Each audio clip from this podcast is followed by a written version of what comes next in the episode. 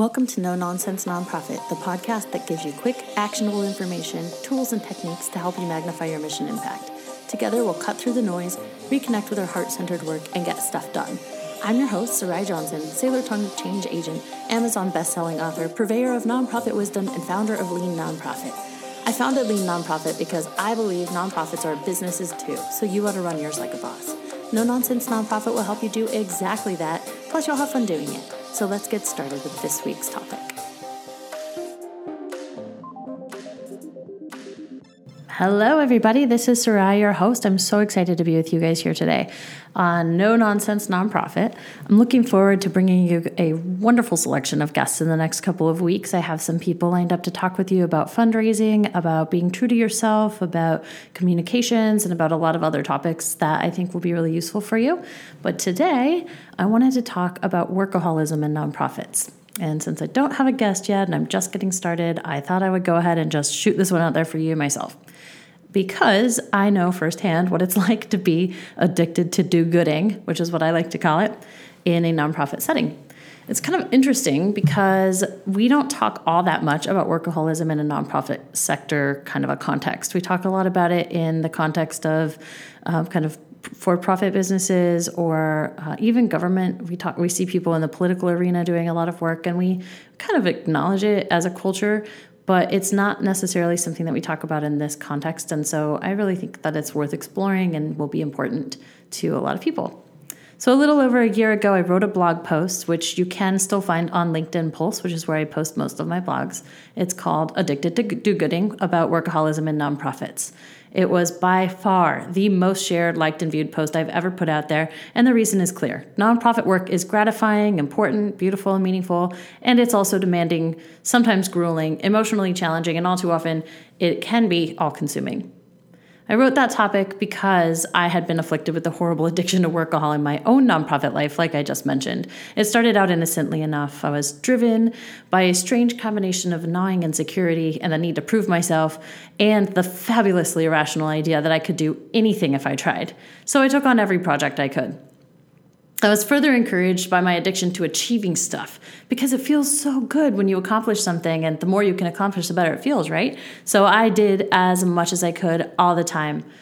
I um, also was trying at the time to escape my unhappy marriage, so I threw myself into my work more and more and more. I continued to take on more responsibilities without letting go of old ones, and I kept doing that until about five years into it, my last nonprofit, I faced a massive reckoning that demanded I change or else. And that was something that pulled together issues that I was experiencing with my health and with my mental health, as well as a situation with my boss and with others in my organization where everyone else was suffering because of my workaholism problem, as well as myself. Well, workaholism is like every other human behavior, and we do it because it's rewarding somehow and it's driven by a purpose. So, whether it's approval from your boss or simply feeling like you're valuable and worthy because of your good performance and hard work, we succumb to it because we get something out of it. It's a purposeful behavior, even though it might seem as though we're sliding into it, unaware that the toe we put into the overworking waters will ensnare us and suck us deep into its cold, cold depths. I'm being a little melodramatic, but here's the thing we actually don't take workaholism seriously. As a culture, or as a world, even, we still joke about workaholism just like we joke about being a chocoholic. We think it's cute or even admirable to work really, really hard to the point where you don't have much else going on in your life.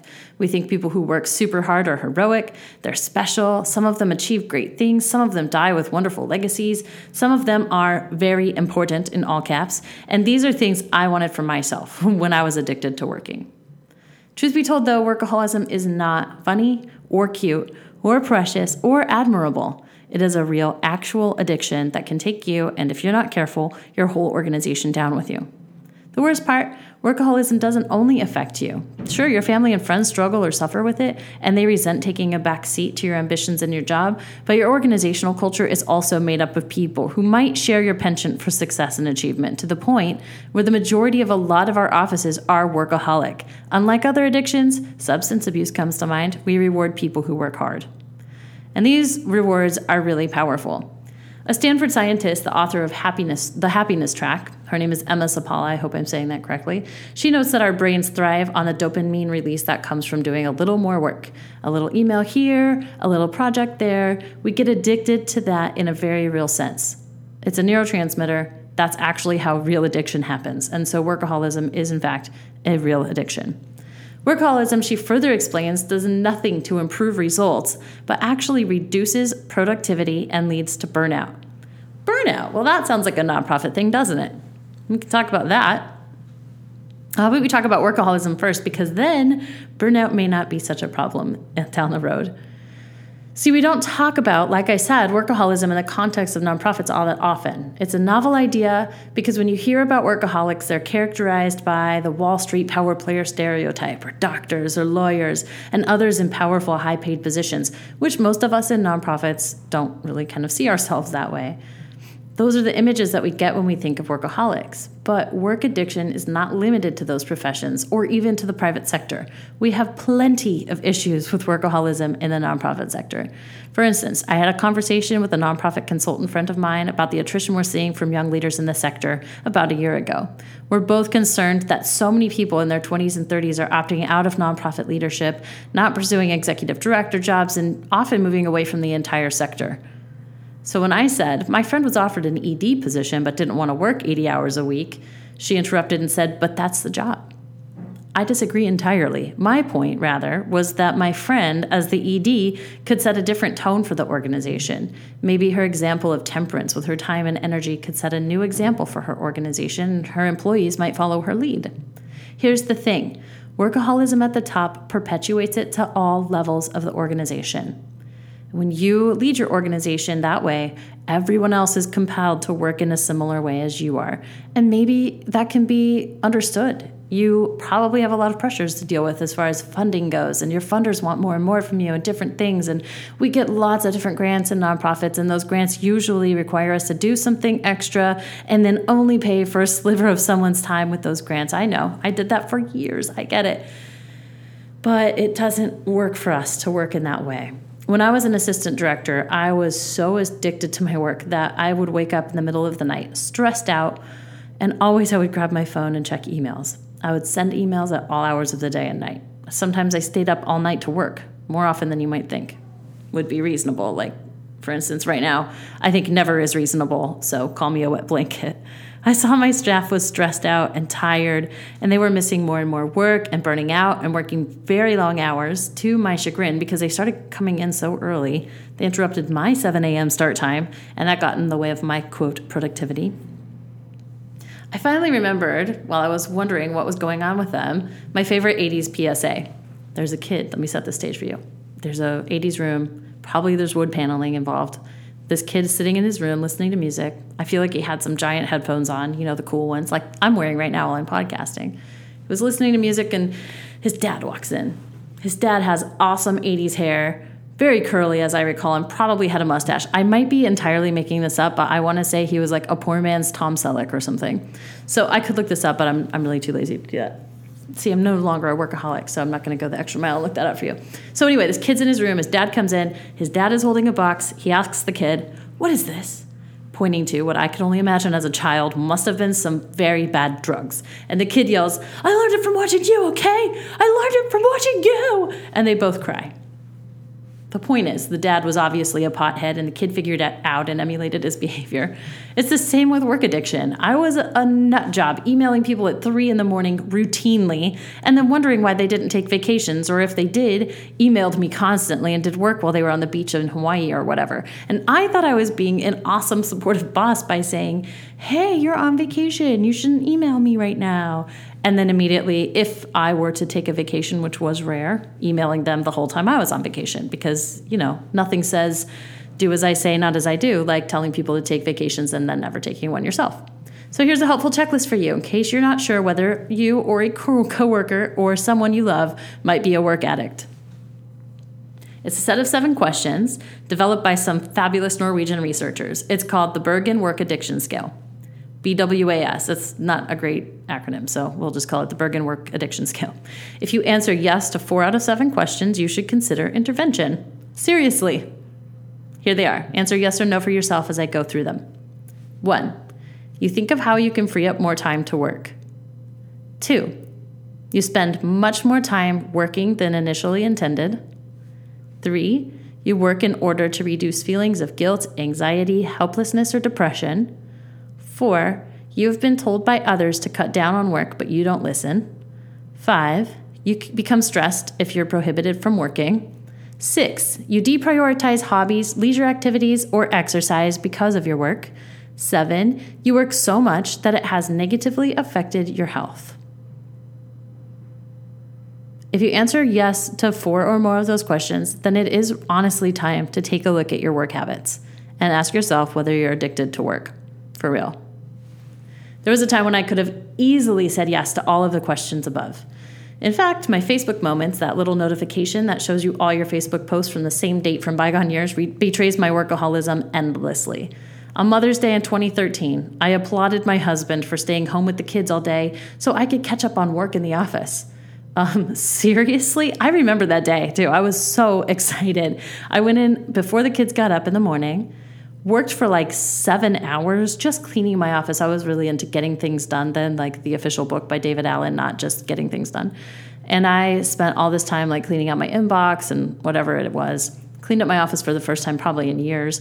And then I went home and I don't even remember what happened for the rest of the time, but the working part was like really standing out in my mind. Even to this day, when I read that notification the other day, I was like, oh God, this is so depressing.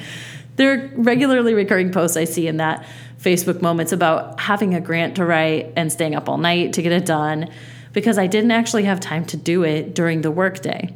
In fact, from 2009, when I started Facebook, until 2014, when I finally came to my senses and started taking care of myself, I'll admit that was only after I had a rough bout with mono as a 33 year old woman, which kept me in my bed for three weeks straight. I constantly talked about work, promoted my work, complained about work. Oh, and also talked a lot about grad school and going to class because I was doing that too at the same time, like you do. I recently recall the moment years ago when my boss at the time, who was a woman who looked like a friendly witch and kind of scared me to be honest, she mentioned in a car ride that one should never make oneself indispensable. I will never forget how confused I was by that statement. I asked her to repeat it. You should never make yourself indispensable, she said. I asked her what on earth she meant. I couldn't fathom it. I was like, wait, what? She had to explain that when you make yourself indispensable, you limit your options and you limit your organization's ability to live without you. Tragically, I took that as a good time to make myself indispensable for the next five years, but eventually, when I grew up a little and could finally see what I was actually doing to myself and my organization, I was working enough to be one and a third people, I understood what she meant. When I realized I needed to leave my organization, it took 18 solid months of what I secretly, not really secretly because I don't keep secrets, I secretly, fake secretly, called working myself out of a job. I was. I really tried to do that.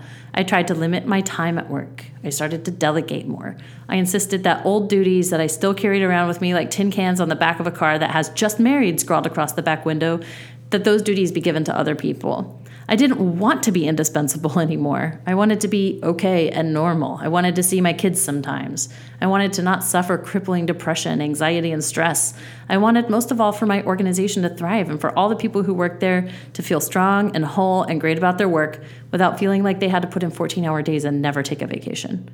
I succeeded at only some of that. I know that the people at that organization still work a lot. I know they still don't get the results they want when they work that way, and they struggle to understand why. And the chances are, if you're addicted to work and or if your organization has a culture that condones and celebrates what they like to call work ethic, you think you're doing something good. You think you're helping.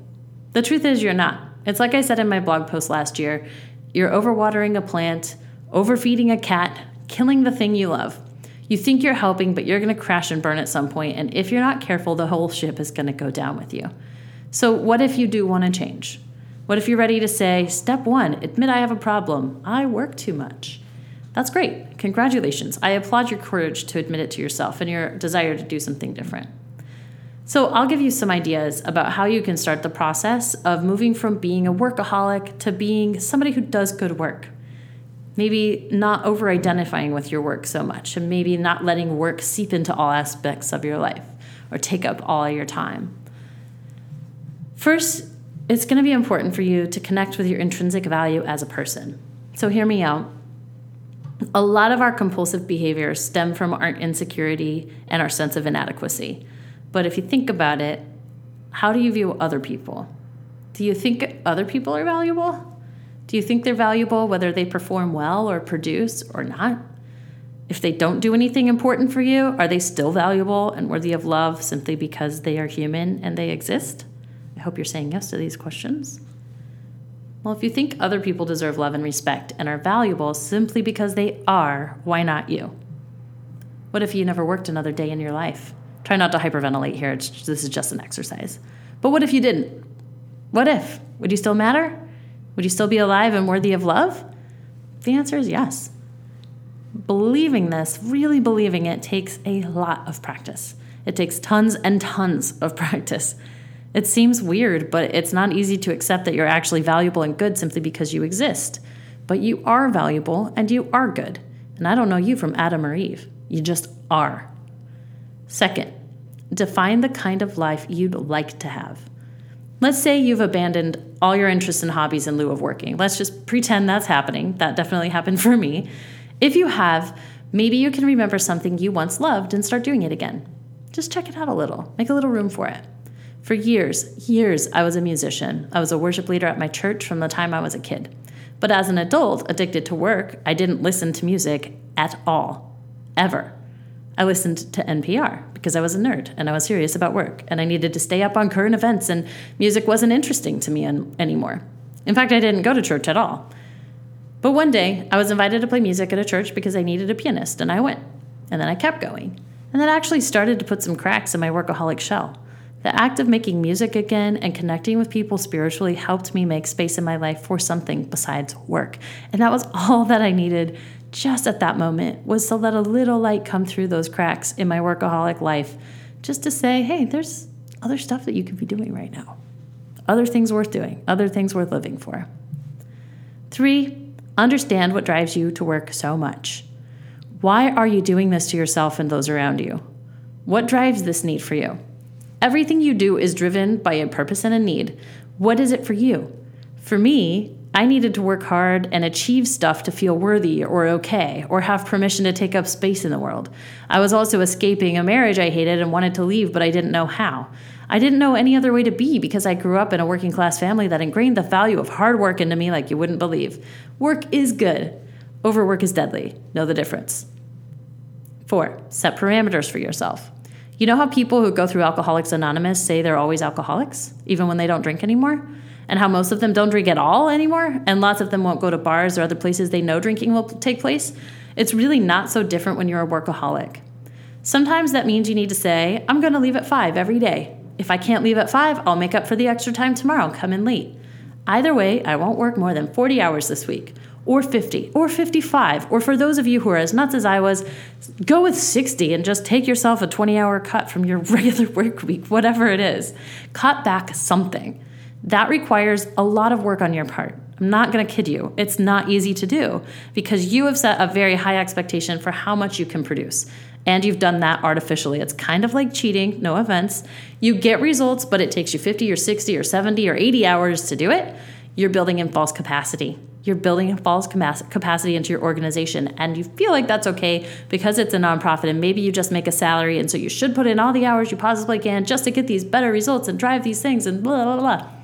That's not helpful, actually. It might help in the short term, but in the long term, you have to be real with yourself and with your boss and with your staff and set up a new expectation. And then you have to be consistent in upholding that new expectation and letting people understand some things are not going to happen the way they used to happen, or we're going to have to make trade offs. Some things will not get done. Some projects are going to have to be cut. That's just reality. That's plain, simple economics, my friend. trade offs are a real thing. And it's okay. It's okay.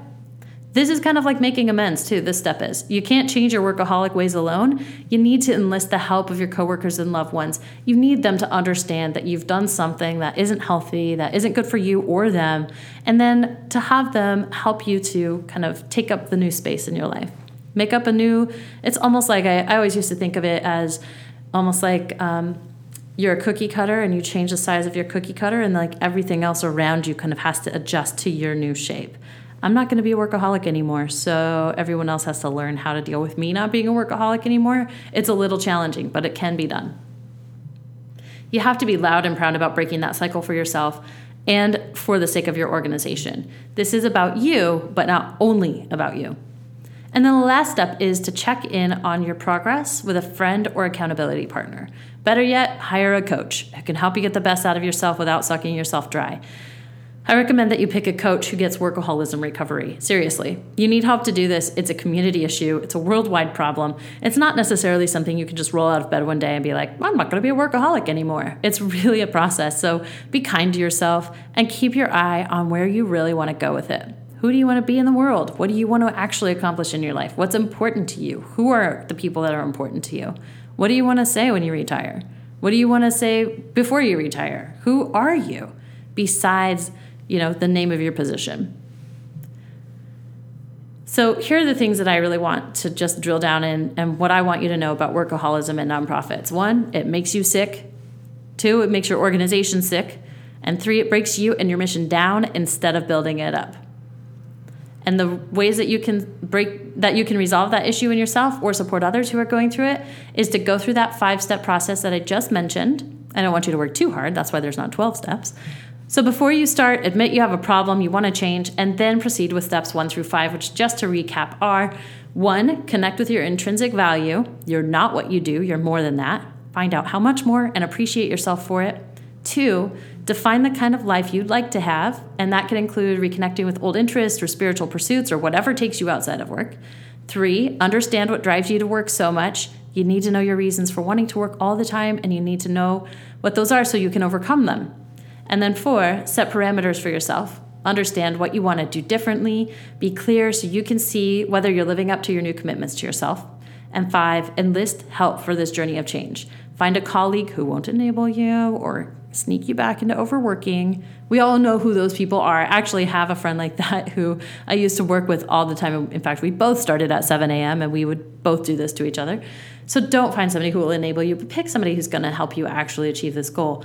Or hire a coach, coach who understands your whole life goals, including your professional goals, so that you can have somebody who will help you be accountable to yourself to make those changes. So that's workaholism in nonprofits. Let's keep the conversation going. You can do that at the blog post on my LinkedIn post, uh, post which is Addicted to Do Gooding, or on the No Nonsense Nonprofit website. Or you can join the Lean Nonprofit Geniuses Facebook group and participate there. If you're a workaholic, have no fear, you can change. I'm living proof, and I'm much, much, much happier and healthier than I was when work was my whole gig. Thanks for listening to No Nonsense Nonprofit, brought to you by Lean Nonprofit, with your host, Sarai Johnson. Learn more at leannonprofit.com and nononsensenonprofit.com and join the conversation in the private Facebook group at facebook.com slash groups slash lean nonprofit. See you there.